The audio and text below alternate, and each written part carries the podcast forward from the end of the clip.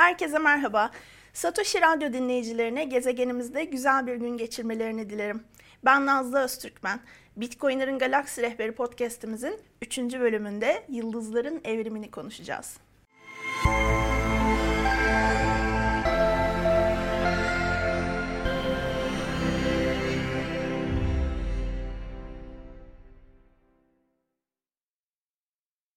Bitcoin topluluğuna geniş bir yelpazede içerik sunan Satoshi TV ve Satoshi Radyo'da bir astronomi, astrofizik, kozmoloji konulu podcast olması en başta benim çok hoşuma gidiyor tabii.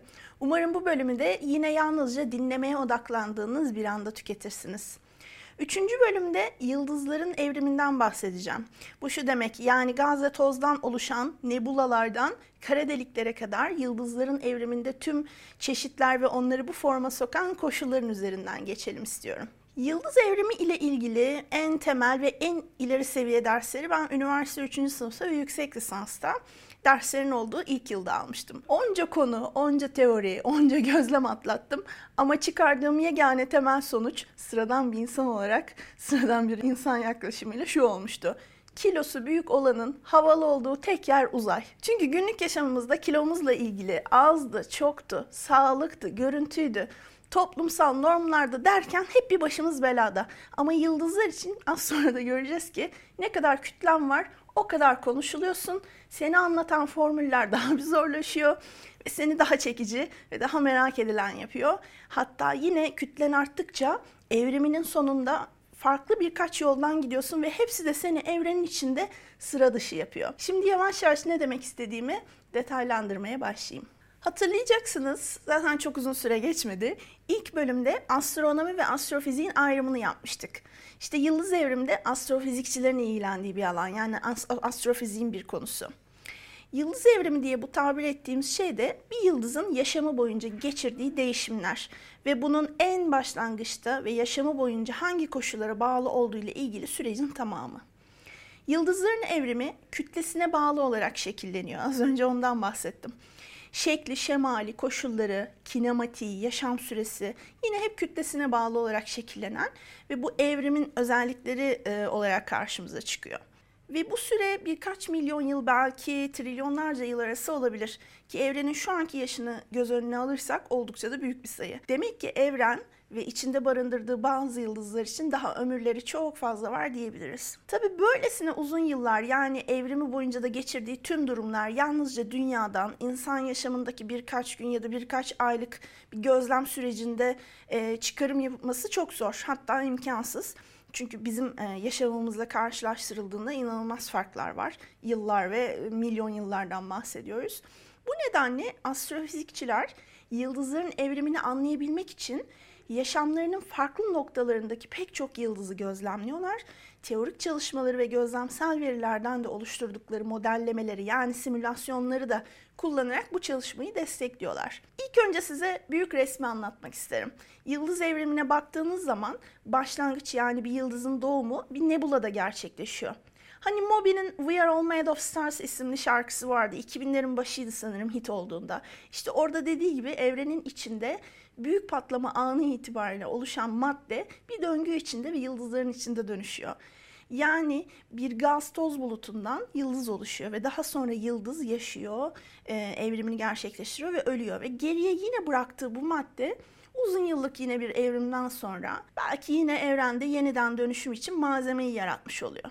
Tüm yıldızlar ve aynı güneş sistemindeki gezegenler gibi gezegen sistemi olan yıldızlar da gezegenlerde, asteroidlerde, uydularda hep bu maddeden oluşuyor evrenin içinde. Yani hepimiz yıldızlardan oluşuyoruz söylemi sadece romantizm değil. En güzeli de bu maddenin hidrojenden başlayarak termonükleer tepkimeler sonucu hangi element ve moleküllere dönüştüğünü, bileşenlerin nelerin malzemesi olduğunu ve evrende neyin oluşturduğuna dair ayrı bir bölüm yapalım. Çünkü bu evrimin içinde çok geçecek. Büyük resmi anlatmak isterim demiştim. Nebulanın yani Türkçe'de de bulusu deriz. Nebulanın olduğu bir ortamda yıldızın doğumu gerçekleşiyor. İşte oradaki başlangıç kütlesine bağlı olarak yıldızın yaşamında ilk basamağında iki seçenek, iki yola ayrılıyor. Eğer kütlesi düşük veya normal hani orta kütleli bir yıldız ise yani bizim güneşimiz de böyle bir yıldız. İşte o zaman düşük veya normal kütleli bir yıldız olarak hayatına başlıyor. Ardından belirli bir zaman sonraki detaylarına az sonra gireceğiz. Kırmızı dev bir yıldız haline dönüşüyor. Yine belirli bir zaman sonra gezegenimsi bulutsu dediğimiz yapıya dönüşüyor ve en sonunda evriminin sonunda beyaz cüce olarak evrendeki varlığını sürdürüyor. Dediğim gibi Güneş de orta kütleli, basit sarı bir yıldız ve bu yolu takip edecek evriminin e, ilerleyen aşamalarında. İki yol var demiştik. Eğer başlangıçta yıldızın oluşacağı malzemeyi sağlayan bu nebuladaki büyük kütleli bir yıldız oluşursa da ki bu mavi, parlak, dev bir yıldız oluyor. Evrenin sonraki aşamasında bu sefer kırmızı süper dev yıldız oluyor. Sonraki aşamada da bir süpernova patlaması geçiriyor. Dikkat ederseniz süpernova yüksek kütleli yıldızların geçirdiği bir aşama. Mesela bizim güneşimizin olduğu bir önceki işte bu düşük orta kütleli yıldızlarda süpernova yoktu. Yani güneş de gün geldiğinde süpernova geçirmeyecek. Yalnızca bir beyaz cüce olacak. Süpernova patlaması geçiren bu büyük kütleli yıldız patlamanın sonunda ya kara delik oluyor yani kütlesi epey büyükse veya bir tık küçükse de nötron yıldızı oluyor evrimin sonunda. Bakın bugüne kadar duyduğunuz süpernova, kara delik, nötron yıldızı gibi aşamalar ve kavramlar hep kütlesi büyük olan yıldızların yaşamının yolunda. Demiştim size havalı olanlar hep yüksek kütleli uzayda. Ama hiçbiriniz popüler bilimde veya böyle bilim kurguda veya okuduğunuz haber veya makalelerde bence gezegenimizin nebula veya beyaz düzey yıldızın bu kadar fazla duymamışsınızdır. Havalı olanlar, yüksek kütleli olanlar. Şimdi büyük resmi görerek başladık. Başlangıç kütlesine göre yıldızın geçirdiği evrim basamaklarını söyledik. Şimdi ise sırayla bu aşamaların birazcık daha detaylarına girelim.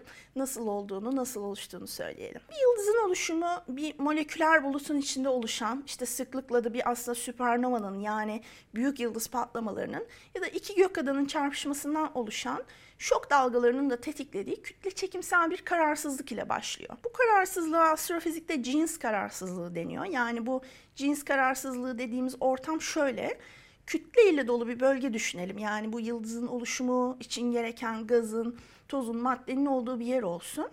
E, bu bölgenin ortamın içinde gaz basıncı, kütle çekimsel çöküşü engelleyecek kadar güçlü olmadığında ortaya çıkan bir kararsızlık koşulu söz konusu. E, bu da terim olarak bence yine de podcastımızda söylemekte sakınca görmüyorum.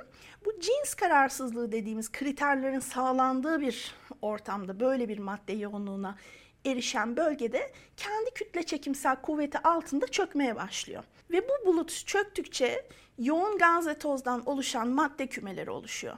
Madde kümesi dediğim şey ise şöyle yani neredeyse 50 güneş kütlesi kadar madde barındıran alanlardan bahsediyorum. Burada artık yoğunluk arttıkça da kütle çekimsel enerji ısıya dönüşüyor, sıcaklık artıyor ve bu kütlenin bu bulutun merkezinde bir yıldız oluşmaya başlıyor.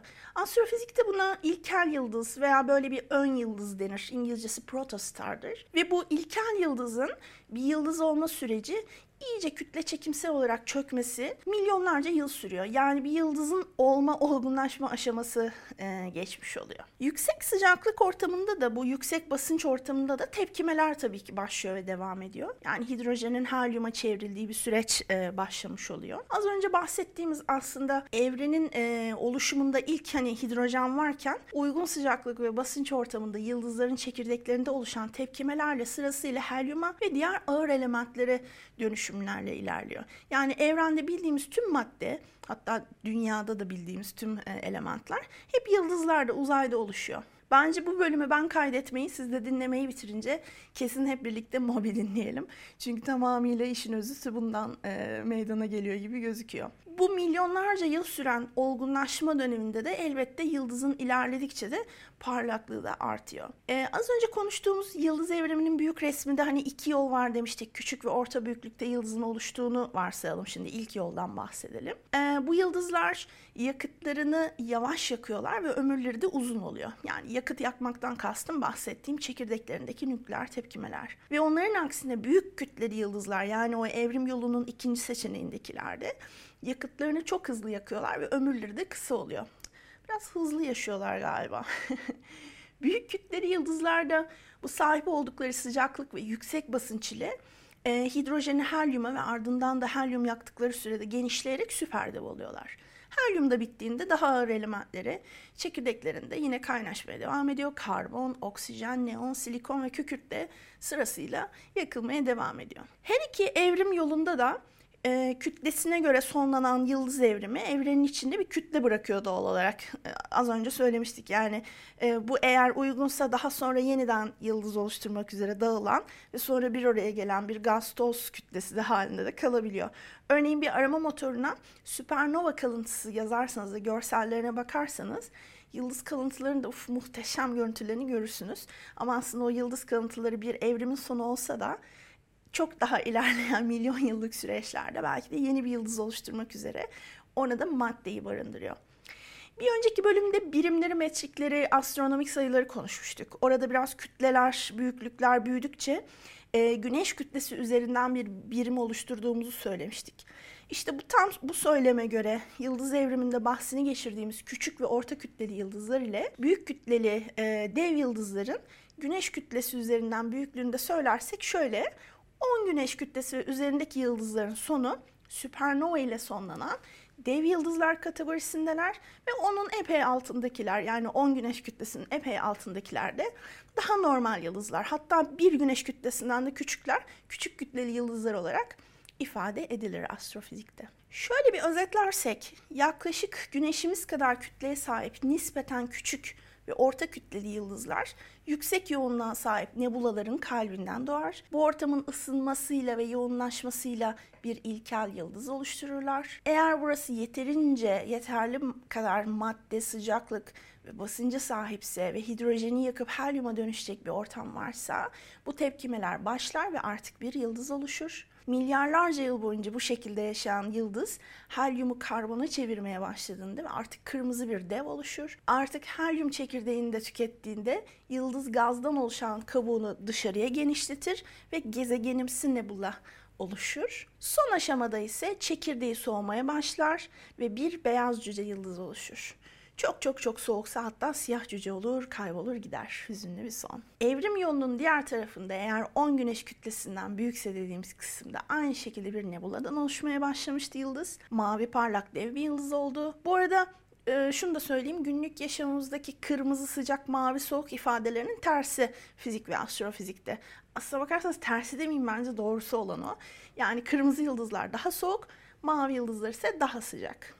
Bu aslında yalnızca yıldızla ilgili değil dediğim gibi. Ee, ne diyorduk? Mavi dev yıldızımız bir sonraki aşamada kırmızı bir dev yıldız olur. Yine çekirdeğinde helyum yakmaya ve artık bitirmeye başlayan, dolayısıyla da çekirdeği soğumaya başlayan ve çevresinde dev bir gaz genişleten bir yıldız olur. Ardından da milyon yıllar süren bu tepkimeler süresince daha ağır elementleri de oluşturur ve onları da yakar. Ve evriminin sonlarında neredeyse saniyeler kadar kısa süren bir patlama ile yani artık işte süpernova ile çekirdeği çöker. Ve bu patlama sırasında yıldız neredeyse yani o çok anlık kısa bir süreç galaksinin tamamı e, kadar da parlak görünür. E, süpernova gözleyen astronomlar, astrofizikçiler de bunu çok kısa bir süre e, gözlerler. Yani e, o kadar kısa sürer ki belki 5-6 saniye süresince o süpernovanın aşırı yüksek parlak anını yakalarlar. E, yine bir önceki bölümlerden hatırlatacağım. Aslında bunlar geçmiş yıllarda e, olan şeylerdi. Biliyorsunuz uzaya baktığımızda hep geçmişi görüyoruz. Ve evet süpernovanın ardından yine kütlesine göre ya kara delik ya da bir nötron yıldızı oluşur. Sevgili Satoshi Rando dinleyicileri, Bitcoin'lerin Galaksi Rehberi podcast'inin 3. bölümünde yıldızların evrimini anlatmaya, özetlemeye çalıştım. Bu kadar sözel bir konu asla değil elbette ama size onlarca sayı ve denkleme boğmadan genel bir akışı vererek fikir edinmenize yardımcı olmak istedim. Çünkü en nihayetinde bir şekilde yine de okumalarımızda, internette belki ilgi duyduğumuz için kendi araştırmalarımızda duyduğumuz kavramlardan bazıları söz konusu. Ama aslında bunun başlangıç kütlesine bağlı olarak bir yıldızın evriminde oluşan aşamalar olduğunu. Hani kara delik işte çok konuşulur süpernova patlaması çok büyük bir patlama içinde e, tabir olarak kullanılır. Aslında bunlar hep yıldız evriminin belirli basamakları. Tıpkı insanın hayatında geçirdiği aşamalar gibi. Sonraki bölümlerde yine bana göre heyecan verici konular olacak. Umarım sizi de bu heyecanın ortasına sürüklemeyi başarırım. Satoshi TV ve radyoyu takip etmeniz, kanala abone olmanızı da çok arzu ederim. Konuştuğumuz konular hakkında da yorumlarınızı ve söylemek istediklerinizi hatta sorularınızı Satoshi TV'nin sosyal medya kanallarından lütfen iletin. Bilgimizi paylaşalım ki daha da çok büyütelim. Görüşmek üzere.